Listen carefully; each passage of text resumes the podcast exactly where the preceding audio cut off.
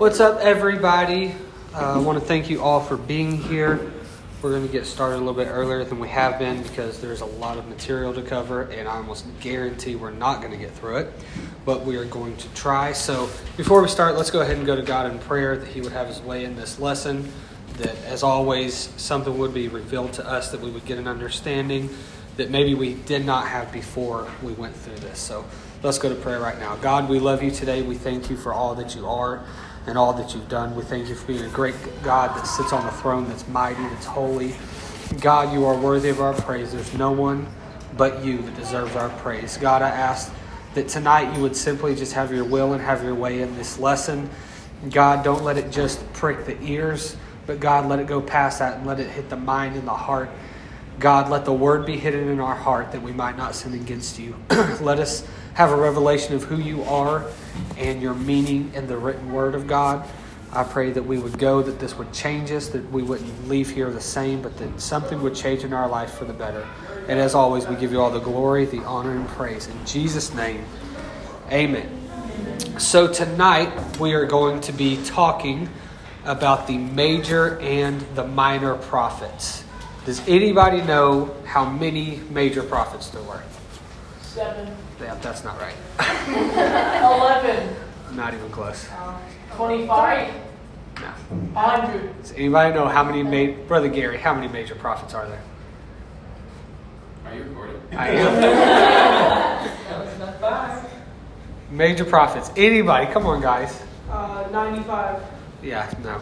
There's four. Four major prophets. Does anybody know any of the major prophets? Moses. We're like 800 years past Moses at this time. What? John? What? John? Dear God, help these What kids. did you say? This is horrible. Jeriah. That's not even a person. Isaiah, Jeremiah, Ezekiel, and Daniel. That's your four major prophets. So we're going to start with Brother Isaiah.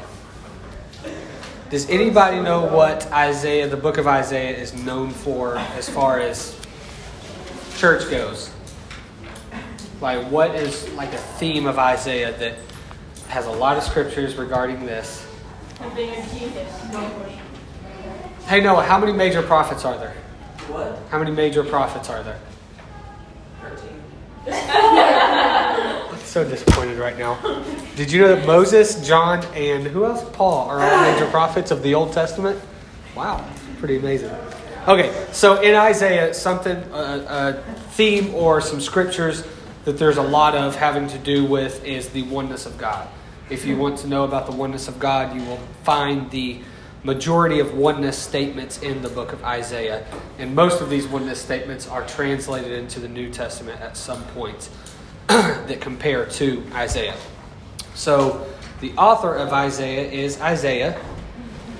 Isaiah is writing to Israel and Judah, and the date of this was 740 to 680 BC.